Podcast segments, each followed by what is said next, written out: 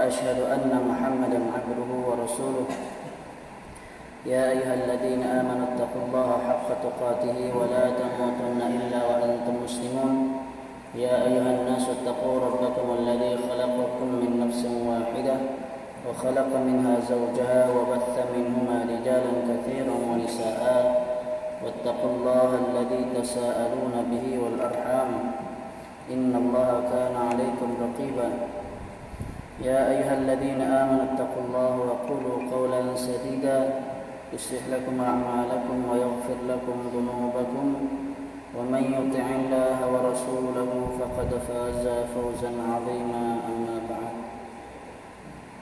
الحمد لله bersyukur kita kehadrat Allah Subhanahu wa taala pada pagi ataupun subuh ini. Dapat kita bersama-sama kembali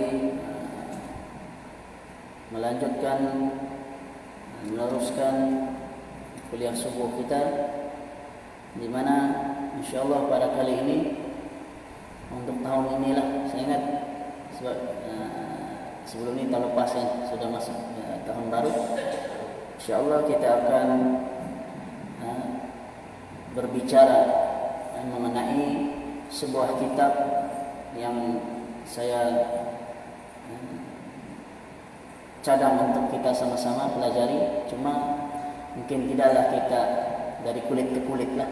Uh, kalau dari kulit ke kulit tu mungkin uh, memang mengambil masa uh, insyaallah kita akan ambil faedah yang ada di dalam kitab ini faedah ilmu yang terdapat dalam kitab ini yaitu kitab manhaj hidup orang yang beriman. Kitab manhaj hidup orang yang beriman yang disusun ataupun sebenarnya diterjemahkan. Kitab ini merupakan terjemahan dari kitab Ihya Ulumuddin dan Mukhtasar Minhajul Qasidin.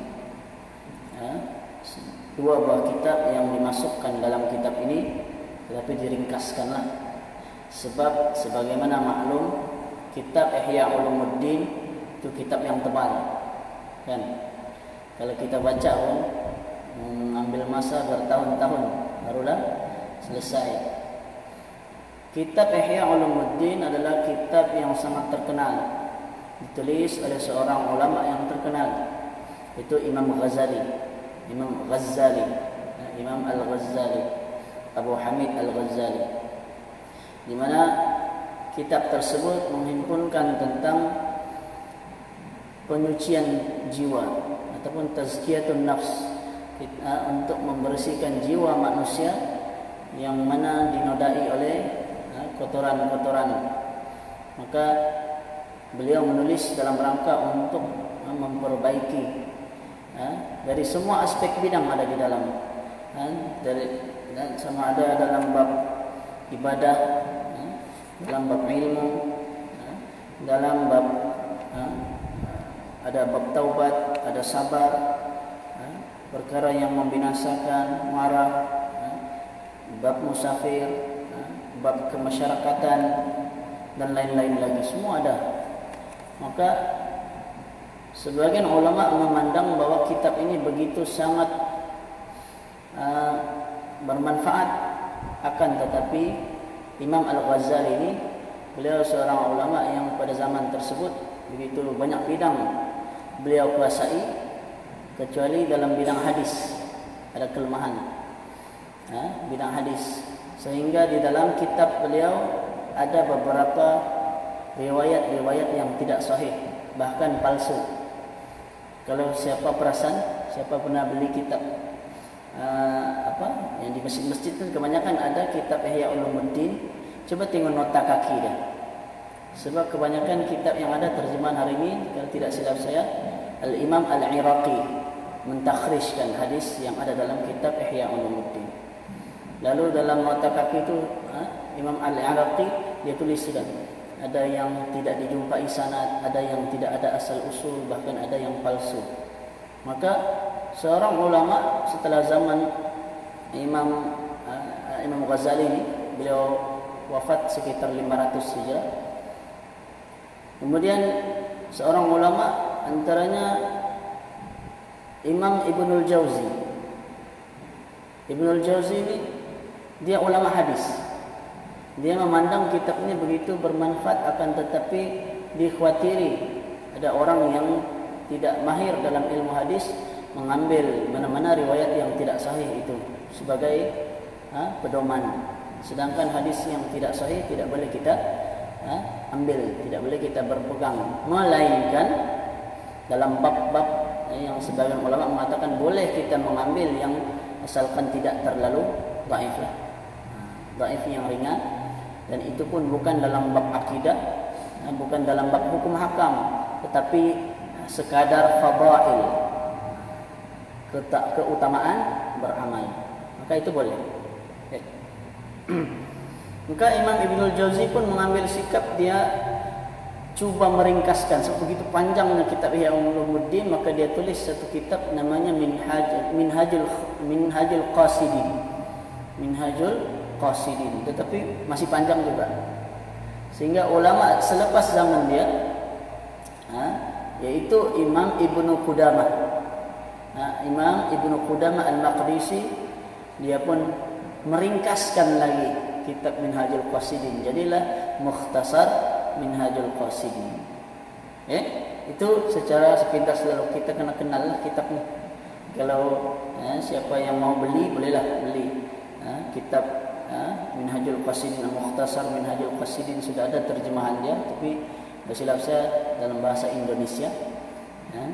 Tapi ini adalah kitab yang versi bahasa Melayu lah. Bagi siapa yang ingin memiliki boleh cari nama kitab ini manhaj hidup orang yang beriman. Insyaallah pada pagi ini kita akan masuk dalam bab ilmu. Ha? Untuk pagi ini insyaallah kita akan berbicara yang kita ambil dari uh, kitab ini bab ilmu. Karena ilmu yang kita pelajari ini adalah ilmu. Maka hendaklah kita ketahui apa dia itu ilmu, apa dia keutamaan, kelebihan kita mempelajari ilmu pengetahuan. Allah Subhanahu wa taala berfirman dalam kitab ini memulakan dengan sebuah ayat Al-Qur'an yang di mana Allah yang mana Allah Subhanahu wa taala berfirman di dalam surah Az-Zumar ayat 9.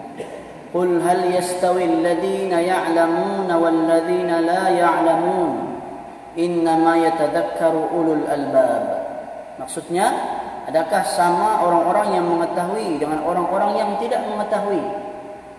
Allah Subhanahu wa taala bertanya hal adakah yastawi alladhina ya'lamun? Adakah sama antara orang-orang yang berilmu? Walladzina la ya'lamun dan orang-orang yang tidak mempunyai ilmu orang yang ada ilmu dan orang yang tiada ilmu sama atau tidak? Maka jawapan sudah tentu tidak sama. Persoalan yang Allah Subhanahu wa taala pertanyakan, Allah bertanya tetapi Allah tidak jawab kerana jawapannya sudah tentu. Kita sudah ada jawapannya. Tentu tidak tidak sama. Orang yang mempunyai ilmu maka sudah tentu mereka itu dari sudut kedudukan mereka adalah tinggi berbanding orang yang tidak mempunyai ilmu. Maka kita pun pelajari ilmu. Hendaklah kita mempelajari ilmu supaya kita tidak setara dengan orang yang tidak mempunyai ilmu. Ya? Dan ilmu itu kata para ulama bukan ilmu adalah hadis Nabi. Dalam satu hadis Nabi Nabi sallallahu alaihi wasallam bersabda, "Al-ilmu bita'allum." Innamal ilmu bita'allum. Sesungguhnya ilmu itu dapat diraih dengan cara belajar. Bagaimana cara kita mendapatkan ilmu? Adakah kita pergi ke gua, naik ke bukit, naik ke gunung bertapa, tunggu wahyu, lepas itu dapat ilmu? Tidak. Kan? Bagaimana cara kita mendapatkan ilmu? Di sinilah. Di ha, majlis-majlis ilmu di mana tempat-tempat ada pengajian ilmu maka kita datangi untuk mempelajarinya. Dan ini termasuk apa dia? Taman-taman syurga. Kalau sekarang ni orang semua ha, berebut kalau di di mana di Madinah kan ada sana namanya apa? raudhah. Nah, kan raudhah. Ya, tempat yang kapet berwarna hijau. Yang mana ber apa bersesak-sesak manusia semua berebut berbaris dari luar masjid sampai masuk ke dalam masjid. Semua orang bersesak-sesak ingin berada di kawasan tersebut. Kenapa? Sudah tentu ada kelebihan. Kerana Nabi sallallahu alaihi wasallam menyatakan di antara mimbarku dan rumahku adalah riyadul jannah. Ha, adalah taman dari taman-taman syurga. Satu orang semua ha, ber apa? Mereka berse, uh, berebut-rebut untuk mendapat ha, fadilat ha, berada di syurga. Seolah-olah bukan betul-betul lah. Seolah-olah ha, maka bila berada di syurga ataupun seolah-olah berada di taman syurga maka sudah tentu ada kelebihannya. Maka semua orang pergi sana beribadah, berdoa, ha, macam-macam. Tapi ada satu taman syurga yang hari ini ha, banyak tidak dihiraukan oleh kebanyakan orang. Iaitulah majlis ilmu. Kan? Majlis ilmu. Majlis ilmu juga termasuk Riyadul Jannah, taman-taman syurga. Dalam satu hadis Nabi sallallahu alaihi wasallam riwayat Ibnu Mas'ud, "Idza marartum bi riyadil jannah farta'u." Kata Nabi sallallahu alaihi wasallam, apabila kamu lalu di kawasan taman tam apa? Taman-taman syurga, farta'u maka singgahlah, duduk. Ha? Kata Nabi, "Idza marartum bi riyadil jannah apabila kamu berjalan lalu di kawasan taman-taman syurga singgah duduk lalu para sahabat bertanya apakah dia riyadul jannah itu maka Nabi wasallam menjawab hilaqud dzikr ha? Riyadul jannah itu adalah majlis ilmu. Halaqah zikir? Majlis ilmu. Majlis memperingati Allah. Di mana dalam majlis itu ada menyebut kalam Allah ada menyebut kalam Rasul. Memperingatkan tentang ha, agama. Merintahkan untuk melakukan kebaikan, ha, memerintahkan untuk meninggalkan ha, keburukan. Yang kedua, firman Allah Subhanahu wa taala, "Yarfa'illahu alladhina amanu minkum walladhina utul 'ilma darajat. Wallahu bima ta'maluna khabir."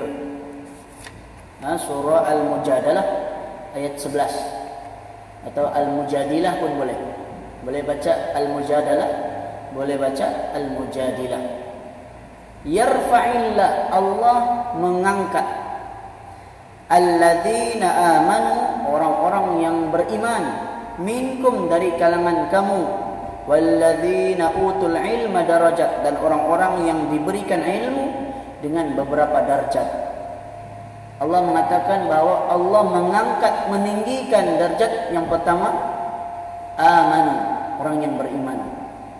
Yang kedua utul ilma orang yang Allah berikan ilmu. Darajat dengan beberapa darjat. Wallahu bima ta'maluna khabir dan Allah itu maha amat mendalam pengetahuannya terhadap apa yang kamu lakukan. Ke Allah Subhanahu wa taala menyatakan di dalam ayat ini bahwa Orang yang beriman dan yang kedua ini poin dia yang kedua orang yang berilmu itu darjatnya di sisi Allah adalah tinggi.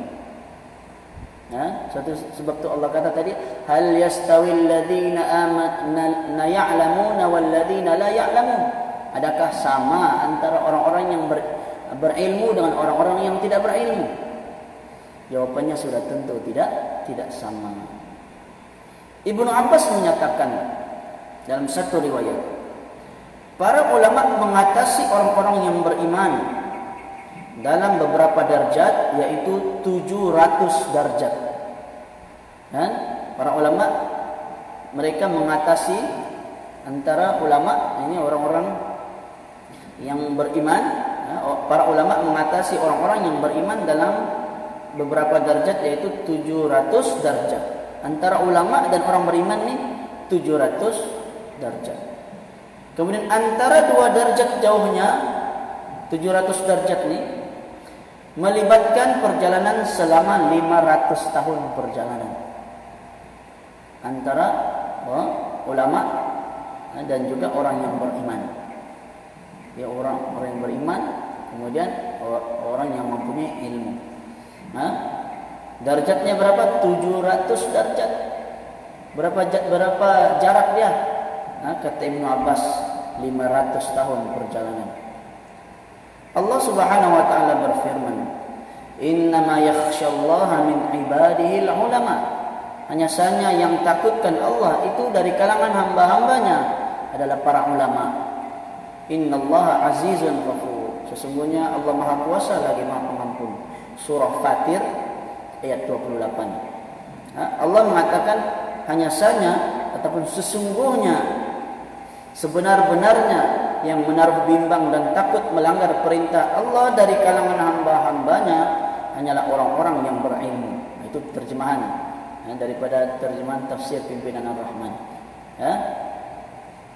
Maksudnya yang takutkan Allah dari kalangan hambanya, hamba Allah yang sebenar-benarnya yang ada perasaan takut ya, daripada melanggar perintah Allah ini adalah ulama, yaitu orang yang mempunyai ilmu. Ya. Bukan bermakna orang yang berilmu itu ya, orang yang berilmu saja yang takutkan ha, yang takutkan Allah. Ha, tetapi maksudnya orang yang berilmu ni mereka dapat maksudnya mereka itu ha, dibimbing atau mereka itu ha, lebih takutkan Allah berbanding orang-orang yang tidak berilmu. Orang tidak berilmu ni ha, sebab dia tidak ilmu maka dia buatlah apa kesalahan. Dan dia tidak tahu sebab dia jahil maka dia pun ha, buat saja apa yang dia suka dan dia tidak sedar yang satu perbuatan yang dia lakukan itu kemungkinan adalah merupakan perbuatan yang dilarang dalam dalam agama. Tapi ulama yang mempunyai ilmu maka mereka tahu ini salah, ini tidak boleh, ini tidak boleh buat, yang ini salah maka mereka jauhi kerana mereka takutkan akan azab siksa Allah. Di dalam sahihain, sahihain ini apa? Riwayat Bukhari dan Muslim.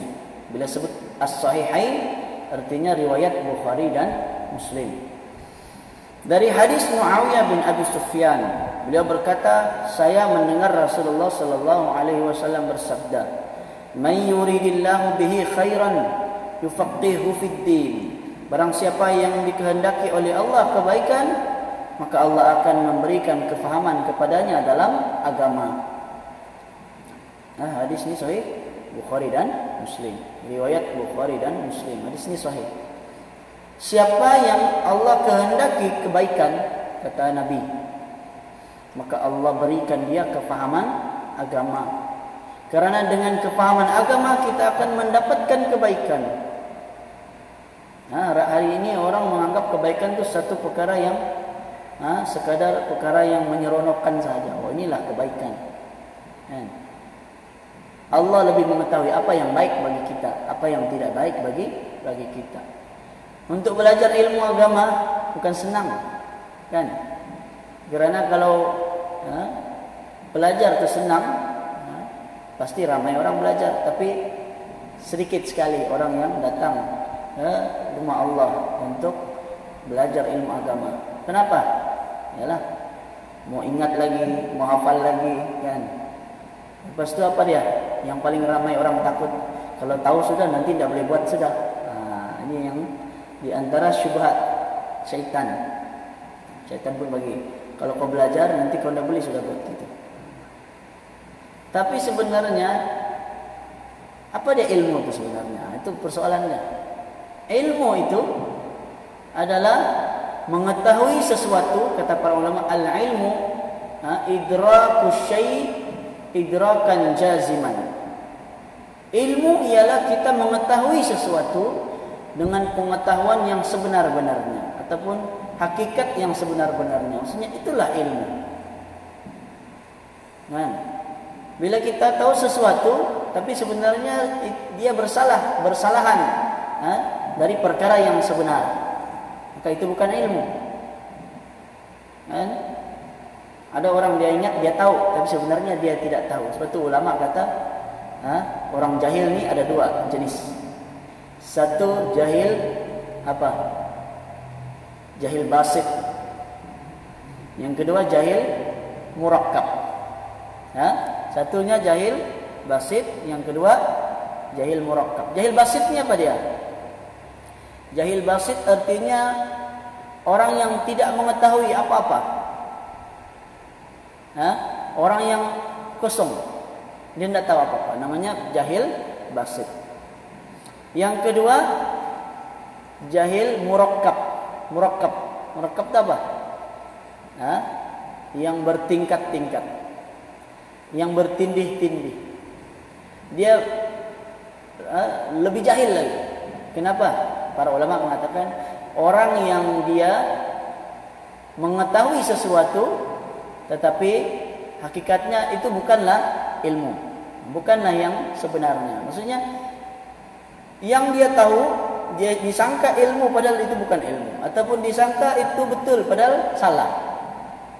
Nah, kalau orang Melayu, orang Semenanjung bilang bodoh sombong. Ha? Dia ingat dia tahu tapi sebenarnya dia tidak dia tidak tahu. Itu namanya jahil murakkab. Maka antara dua antara jahil basit dan jahil murakkab ni mana yang lebih mudah untuk diajarkan? Para ulama mengatakan lebih mudah untuk kita ajarkan yang jahil basit sebab dia betul-betul kosong. Kan? Kalau gelas yang kosong kita mudah untuk isi. Kan? Tapi kalau gelas tu sudah ada isi, kan? Kita terpaksa kosongkan dahulu baru kita isi yang baru. Maka jahil murakkab umpamanya begitu. Dia tahu sesuatu tapi yang dia tahu itu adalah perkara yang tidak betul. Maka bila dibagi tahu perkara yang betul, dia ingat dia tahu sudah. Jadi dia pun tidak mau menerima. Bila dibagi tahu inilah yang betul, dia tidak salah tu kamu. Saya lah yang betul kata. Maka susah untuk sampai ilmu kepada dia. Melainkan dia kena buang dahulu apa yang ha, salah yang ada dalam apa kefahaman dia barulah ha, dimasukkan dengan kefahaman yang yang benar. Itu jahil ha, jahil, ha, apa namanya jahil murakkab. Okay? jadi kata Nabi sallallahu alaihi wasallam siapa yang Allah kehendaki kebaikan kepadanya maka Allah akan berikan kefahaman kepadanya dalam ilmu agama. Lawan dari ataupun Para ulama mengatakan kalau kita baca hadis ini secara terbalik kan dan maksudnya kebalikan dari hadis ini yaitu siapa yang Allah tidak kehendaki kebaikan Allah tidak mahu dia mendapatkan kebaikan Allah tidak berikan kefahaman dalam ilmu agama kalau Allah tidak mahu dia kebaikan senang saja tidak perlu berikan kepadanya ilmu agama sehingga akhirnya dia tidak mendapatkan kebaikan ha? boleh paham ha? Jadi itu maksud hadis ini. Siapa yang Allah kehendaki kepadanya kebaikan, maka Allah berikan kefahaman kepadanya dalam ilmu agama. Jadi dengan ilmu agama kita akan mendapatkan kebaikan yang begitu sangat besar sekali. Begitu banyak sekali. Contoh apa dia? Mudah saja. Kalau orang yang mempunyai ilmu pengetahuan kan dia mau mendapat kebaikan. Ha? Dia berusaha mencari kebaikan dengan ilmu yang dia ada. Antaranya apa dia? Dengan mengerjakan solat sunat dua rakaat sebelum subuh. Apa kata Nabi dalam hadis Nabi? Kan? Mengerjakan solat sunat fajar atau solat sunat sebelum subuh itu lebih baik dari dunia dan seisinya. Lebih baik dari dunia dan seisinya. Maksudnya dunia itu dunia besar atau tidak? Begitu besar. Dan isi yang ada dalam dunia ni kalau dikira-kira berapa harga dia? Sudah tentu sangat mahal. Tapi itu kita dapat ha, lebih baik dari itu sekiranya kita melaksanakan solat sunat fajar. Solat sunat dua rakaat sebelum sembahyang subuh. Kata Nabi Sallallahu Alaihi Wasallam. Itulah kalau orang yang mengetahui kebaikan maka dia usaha untuk mendapatkannya. Ha? Orang yang mempunyai ilmu dia akan ha, melakukannya. Kemudian dari Abu Umamah radhiyallahu anhu katanya diceritakan kepada Rasulullah sallallahu alaihi wasallam tentang dua orang lelaki. Salah seorang darinya adalah ahli ibadah, salah seorangnya adalah seorang yang alim. Jadi ini ada kisah. Satu orang yang beribadah, satu lagi orang yang alim. Apa beza antara ahli ibadah dan orang alim? Ahli ibadah ni kerjanya beribadat saja. Tapi ada ilmu ke tidak? Belum tentu. Itu maksudnya. Tapi orang yang alim, dia mempunyai ilmu. Kan? Maka dia juga ahli ibadah lah. Sudah tentu dia ahli ibadah jika dia dia pun melakukan ibadah. Cuma ahli ibadah ni yang dimaksudkan dalam hadis ini adalah ahli ibadah yang tiada ilmu. Dia kerjanya sembahyang, beribadah, banyak beribadah tapi tidak ada ilmu. Maka apa kata Rasulullah sallallahu alaihi wasallam dalam hadis Nabi Riwayat Imam At-Tirmidzi. Rasulullah sallallahu alaihi wasallam bersabda, "Fadlul 'alimi 'alal 'abidi ka fadli 'ala adnakum." Thumma qala Rasulullah sallallahu alaihi wasallam, "Inna Allah wa malaikatahu wa ahla as-samawati wal ardin hatta an-namlata fi juhriha wa hatta al-hutu la yusalluna 'ala muallimin nasir khair." Kata Nabi sallallahu alaihi wasallam, "Fadlu apa? Fadilat. Keutamaan. Kelebihan. Al alim orang yang alim yang mempunyai ilmu pengetahuan alal abidi. Ha, ke atas seorang ahli ibadah. Orang yang alim yang punya ilmu pengetahuan keutamaannya dengan orang yang ahli ibadah yang tidak mempunyai ilmu pengetahuan kata Nabi kafadli ala adnakum. Seperti aku kata Nabi seperti keutamaan aku kelebihan saya berbanding orang yang paling rendah dari kalangan kamu kata Nabi jadi berapa beza tu antara nabi dan antara orang yang paling rendah di kalangan manusia. Sudah tentu jauh beza. Jadi Nabi kata orang yang alim yang mempunyai ilmu dibandingkan dengan abid ahli ibadah tapi tidak punya ilmu. Seperti keutamaan saya kata Nabi dibandingkan dengan orang yang paling rendah di kalangan kamu. Nah, di kalangan kamu, di kalangan manusia. Artinya begitu sangat jauh beza. Lalu Nabi sallallahu alaihi wasallam bersabda, "Inna Allah wa malaikatahu wa ahla samawati wal ardina hatta an-namlata fi juhriha." Sesungguhnya Allah dan para malaikatnya serta ahli langit dan ahli bumi. Maksudnya ahli yang berada di langit, makhluk yang ada di langit dan makhluk yang ada di bumi. Hatta an-namlata. Sehinggalah semut namlah, ya?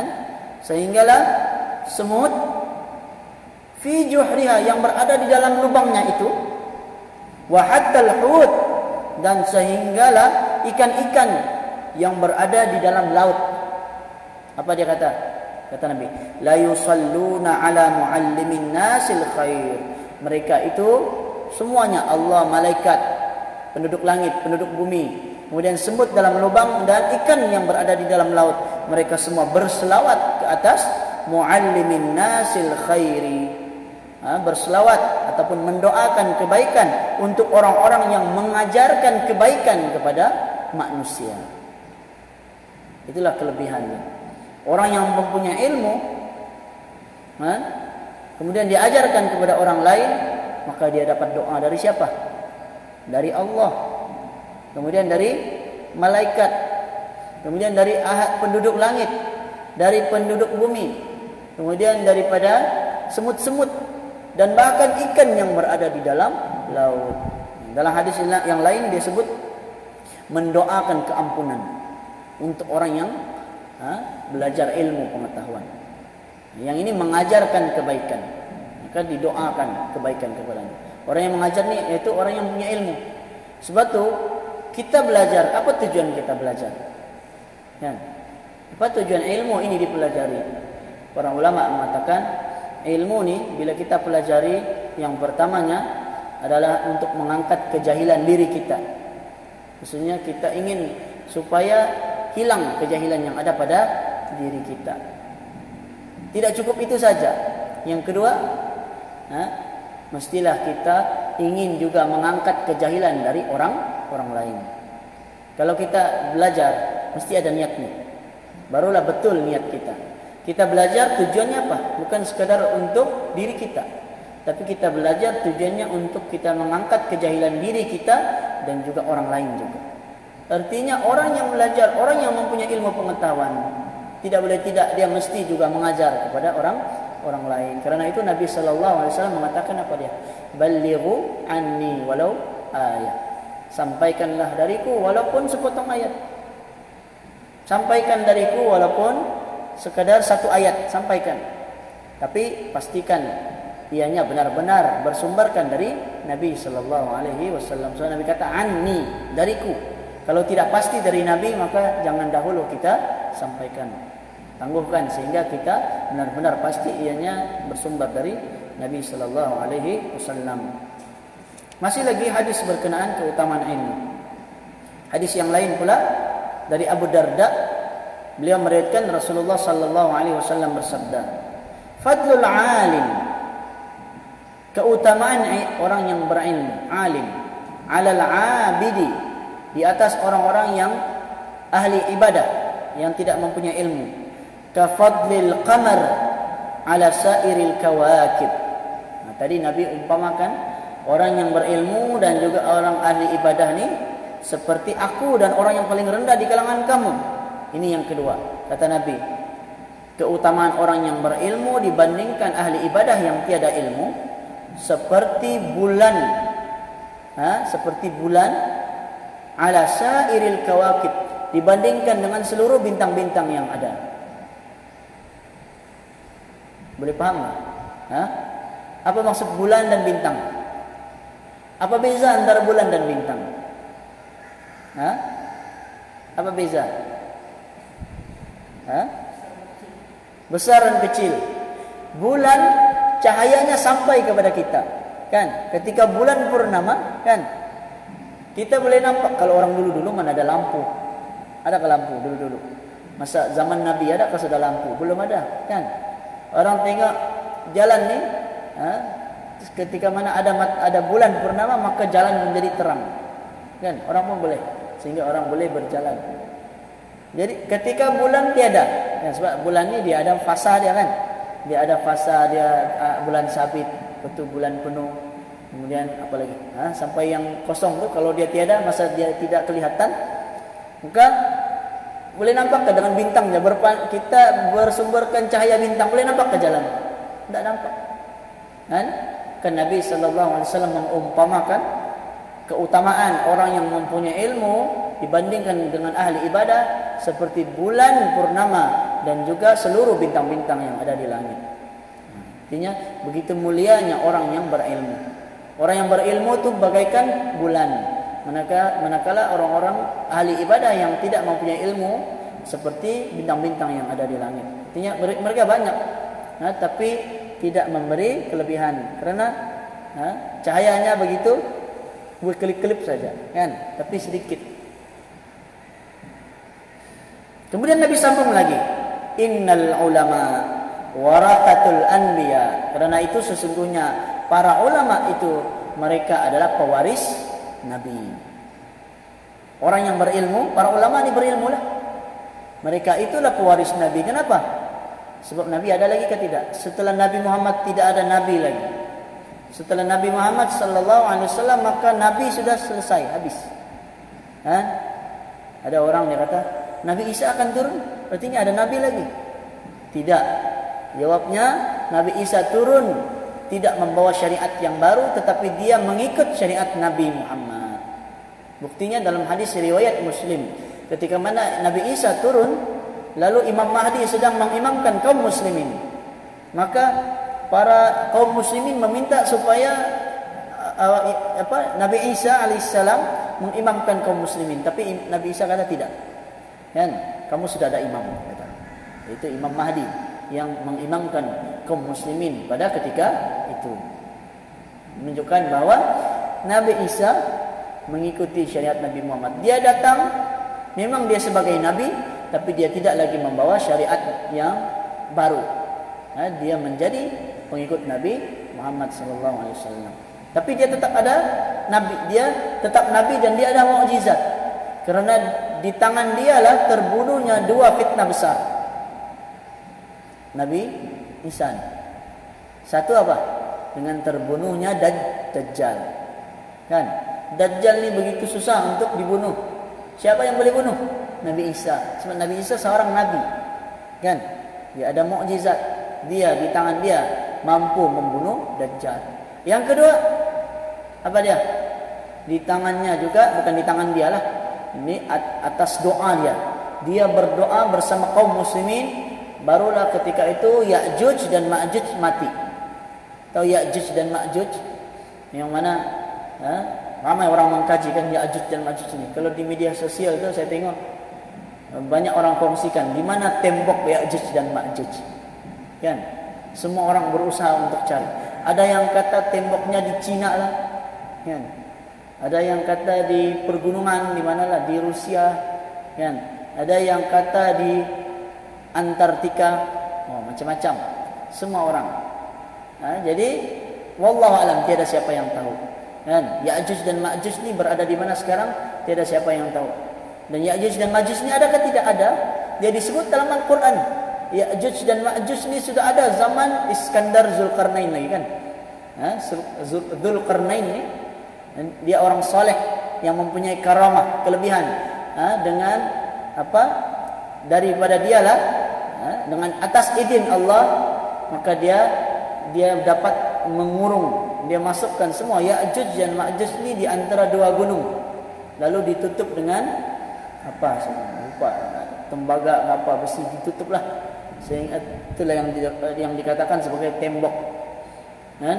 Dan mereka ni lebih ramai dari penduduk bumi yang ada sekarang. Ha. ramai.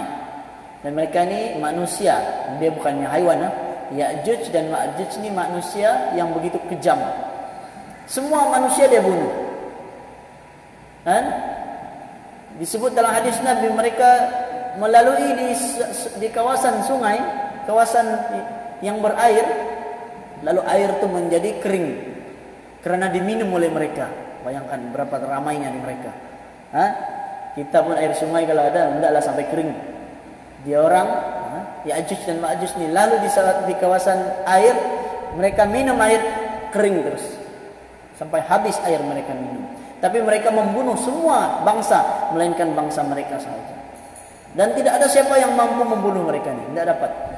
Dan kecuali ha, Allah sendiri yang membunuh mereka atas doa Nabi Isa alaihi salam. Nabi Isa nanti akan berdoa di sebuah gunung ketika itu umat Islam sedang bersembunyi ha, takut dari ancaman Ya'juj dan Ma'juj. Mereka berdoa, Nabi Isa pun berdoa supaya Allah matikan Ya'juj dan Ma'juj.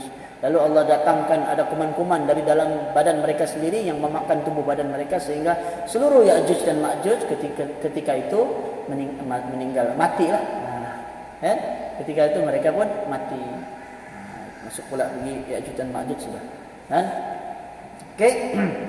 Jadi kata Nabi, Innal ulama warathatul anbiya sesungguhnya para ulama adalah pewaris nabi innal anbiya sesungguhnya para nabi semua nabi-nabi lam yuwarrithu dinaran wala dirhaman.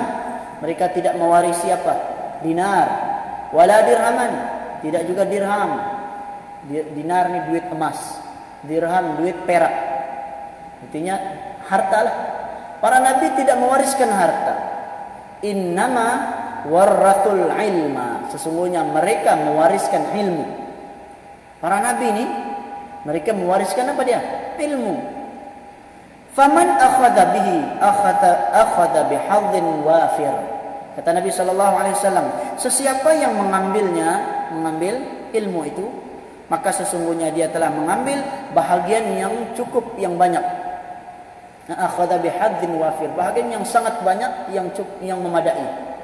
Ya, hadis riwayat Abu Dawud, Tirmizi, Ibnu Majah dan Ibnu Hibban. Hadis ini sahih. Okay? Jadi kata Nabi, para nabi tidak mewariskan harta, tapi mereka mewariskan ilmu. Tapi berapa orang yang ambil? Kan? Kalau ada orang beri pilihan antara kita lah. Kan? Mau mana? Ilmu kah mau harta? Mana kita mau? Kan? Kita tepuk dada, tanya iman lah. Lebih ramai orang kalau dibilang okey, saya bagi kau ilmu dan satu bagi kau harta. Pasti ramai orang akan pilih harta. Itu yang berlaku ya, di zaman Nabi Abu Hurairah radhiyallahu anhu pernah ketika mana mereka sedang ya, membagi-bagi harta rampasan perang. Lepas itu ya, Abu Hurairah pun berkata di ya, di Masjid Nabawi sekarang Nabi sedang membahagikan harta. Ya, ketika uh, apa mereka orang-orang ramai itu duduk sedang bersembang-sembang maka datang Abu Hurairah kata di masjid Nabi mereka sedang membahagi-bahagikan harta Nabi dia kata. Oh. Apa apa yang terjadi? orang-orang ketika itu semua lari pergi masjid. Sampai di masjid tengok sini ada halaqah zikir, sini baca Quran, sini ada belajar Quran, belajar uh, hadis. Maksudnya ada halaqah-halaqah zikir. Lepas tu mereka pun mengadu, oh ya Abu Hurairah, mana tiada pun orang bagi harta ni? Bilang ada harta Nabi diberikan. Lepas tu kata Abu Hurairah, inilah harta Nabi. Inilah harta Nabi yang Nabi berikan. Nah, seorang orang tidak mau mengambil yang lebih banyak faedahnya yaitu ilmu. Kan? Kalau kita faham ini benar-benar, tentu kita akan berusaha sungguh-sungguh untuk mendapatkannya, untuk mendapatkan ilmu, ilmu pengetahuan. Dan daripada Safwan bin Asal, dari Asal radhiyallahu anhu Nabi sallallahu alaihi wasallam bersabda, "Innal malaikata la tad'u ajnihataha li talibil ilmi ridan bima yatlubu." Nabi sallallahu alaihi wasallam bersabda sesungguhnya para malaikat la tad'u mereka meletakkan ajnihatiha sayap mereka. Malaikat ada sayap atau tidak? Malaikat ada sayap lah, kan? Mereka meletakkan sayap li talabil ilmi, li talibil ilmi. Mereka meletakkan sayapnya kepada para penuntut ilmu. Kenapa? Ridwan kerana redha bima yatlubu terhadap apa yang mereka pelajari, mereka tuntut. Ha? Kepada penuntut ilmu, mereka redha. Kan? Dalam hadis yang lain, malaikat ni ada malaikat yang diperintahkan oleh Allah untuk mencari mana-mana halaqah zikir. Mana-mana ada majlis ilmu. Jadi malaikat ni ada. Jadi sekarang walaupun tidak ramai, kalau orang kita tengok tidak ramai, tapi malaikat ramai. Sebab dalam hadis itu Nabi wasallam menyatakan bahawa ada malaikat yang diperintahkan mencari mana-mana halaqah zikir, lalu bila ada maka dia panggil lagi malaikat yang lain. Mari sini. Ha? Di sini ada keperluan kita. Maka mereka pun sambung menyambung sampai ke langit. Malaikat ni dari sini sampai ke langit ada. Ha? Kemudian sentiasa mendoakan orang yang berada ketika mana majlis ilmu sedang berjalan dia bersama kita. Ya? Ikut sama-sama belajar hadis riwayat Imam Ahmad dan juga Ibnu Majah At-Tirmizi dan lain-lain. Menurut Imam Al-Khattabi saya ingat ini hadis yang terakhir lah. Ha? insyaallah kita akan sambung lagi nanti. Menurut Imam Al-Khattabi makna para malaikat meletakkan sayap menghamparkan sayapnya kepada penuntut ilmu ini ada tiga pendapat para ulama. Yang pertama yaitu para malaikat meletakkan menghamparkan sayap kepada para penuntut ilmu. Artinya hakikatlah betul-betul dia letak. Nah, macam mana sayap dia? Wallahu alam. Kita ada siapa yang tahu. Kan? Malaikat ni disebut dalam Al-Quran ada yang mempunyai dua sayap, ada yang mempunyai tiga sayap dan ada yang mempunyai empat sayap dan ada yang lebih dari itu. Dan malaikat yang paling banyak sayap adalah malaikat Jibril alaihissalam disebut dalam satu hadis yang sahih ada 600 sayap malaikat Jibril. Jadi jangan dibayangkan macam mana. Kan? Tidak perlu, bukan itu keperluan kita. Keperluan kita hanya kita perlu beriman dengan apa yang disebut dalam Al-Qur'an, dengan apa yang disebut dalam hadis Nabi. Yang kedua, para malaikat menunjukkan sikap tawaduk sebagai menghormati penuntut ilmu. Jadi kenapa mereka tidak ha? mereka tidak kepak sayap dia. Maksudnya dia tidak gerakkan sayap, mereka hamparkan, mereka letakkan sayapnya. Tujuannya apa? Untuk ha? bersikap tawaduk ataupun menghormati ke atas para penuntut ilmu. Nah, mereka menghormati penuntut ilmu sehingga mereka pun mendiamkan sayapnya, meletak menghamparkan. Dan yang ketiga, para malaikat turut hadir dalam majlis ilmu dan berhenti terbang di udara. Nah, itu maksud dia. Jadi dia terbang terbang terbang, sini ada majlis ilmu, dia datang. Jadi yang artinya bila dia dia datang sana dia menghormati, melihat orang yang ada belajar ilmu, maka dia tidak gerakkan sayap. Kan? Biasanya sayap ini digunakan untuk terbang. Artinya apa? Para ulama kata artinya dia tidak terbang. Kalau dia lalu di satu kawasan dia nampaknya ada majlis ilmu, dia akan singgah dan dia diam. Sama-sama turut menuntut ilmu. Itulah kelebihan orang yang belajar ilmu pengetahuan. Kan? Nabi wasallam bersabda, "Man salaka tariqan yaltamisu fihi ilman, sahalallahu lahu bihi tariqan ila jannah." Barang siapa yang menempuh satu jalan untuk menuntut ilmu, maka Allah akan mempermudahkan baginya jalan menuju ke syurga. Hadis riwayat Imam Muslim.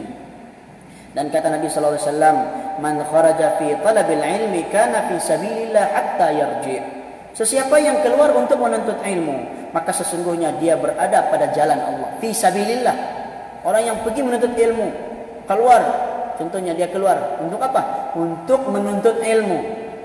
Pergi ke negara Arab sana, pergi Mesir ke, ha, pergi ke Syam, pergi ke Mekah, pergi ke Madinah. Untuk apa? Mencari ilmu. Pergi ke Yaman. Untuk apa? Mencari ilmu. Atau tidak pergi jauh-jauh lah. Kita pergi ke Indonesia contohnya. Kan? Banyak ha, banyak ha, ilmuwan di sana. Banyak ulama di sana. Pergi sana belajar dengan ha, para asatidah di sana. Untuk mengambil ilmu yang ada. Ha? Maka kata Nabi sallallahu alaihi wasallam kana fi sabilillah sesungguhnya dia berada di atas jalan Allah dia berada pada jalan Allah fi sabilillah kan macam orang pergi berjihad kan hatta yarji sehingga dia kembali pulang jadi kalau dia mati dalam keadaan ha, dia sedang menuntut ilmu maka dia mati syahid lah. Ha, mati mati syahid. Hadis riwayat Imam At-Tirmidzi dan juga Imam At-Tirmidzi wallahu alam. Saya cukup di situ. Dan berkenaan keutamaan menuntut ilmu. Insyaallah pada uh, masa akan datang kita akan masuk lagi dalam bab yang lain uh, mungkin bab mungkin masih dalam bab ilmu lah insyaallah. Jadi cukup ah sudah terang juga di luar. Jadi insyaallah mudah-mudahan sedikit sebanyak dari apa yang kita kongsikan pelajari uh, pada pagi bagi uh, yang cerah ini. Kita dapat uh, mengambil manfaat yang bersama. Mudah-mudahan kita dapat amalkan ilmu yang kita pelajari uh, jadi yang baik datang dari Allah yang lemah dari saya sendiri saya mohon maaf sekiranya ada kekurangan kesilapan dalam penyampaian saya. Aku qouli hadza wa astaghfirullahaladzim wa lakum. Wa sallallahu ala nabiyina Muhammad wa ala alihi wa sahbihi wa sallam. Subhanakallahumma bihamdika asyhadu an la ilaha illa anta ilaik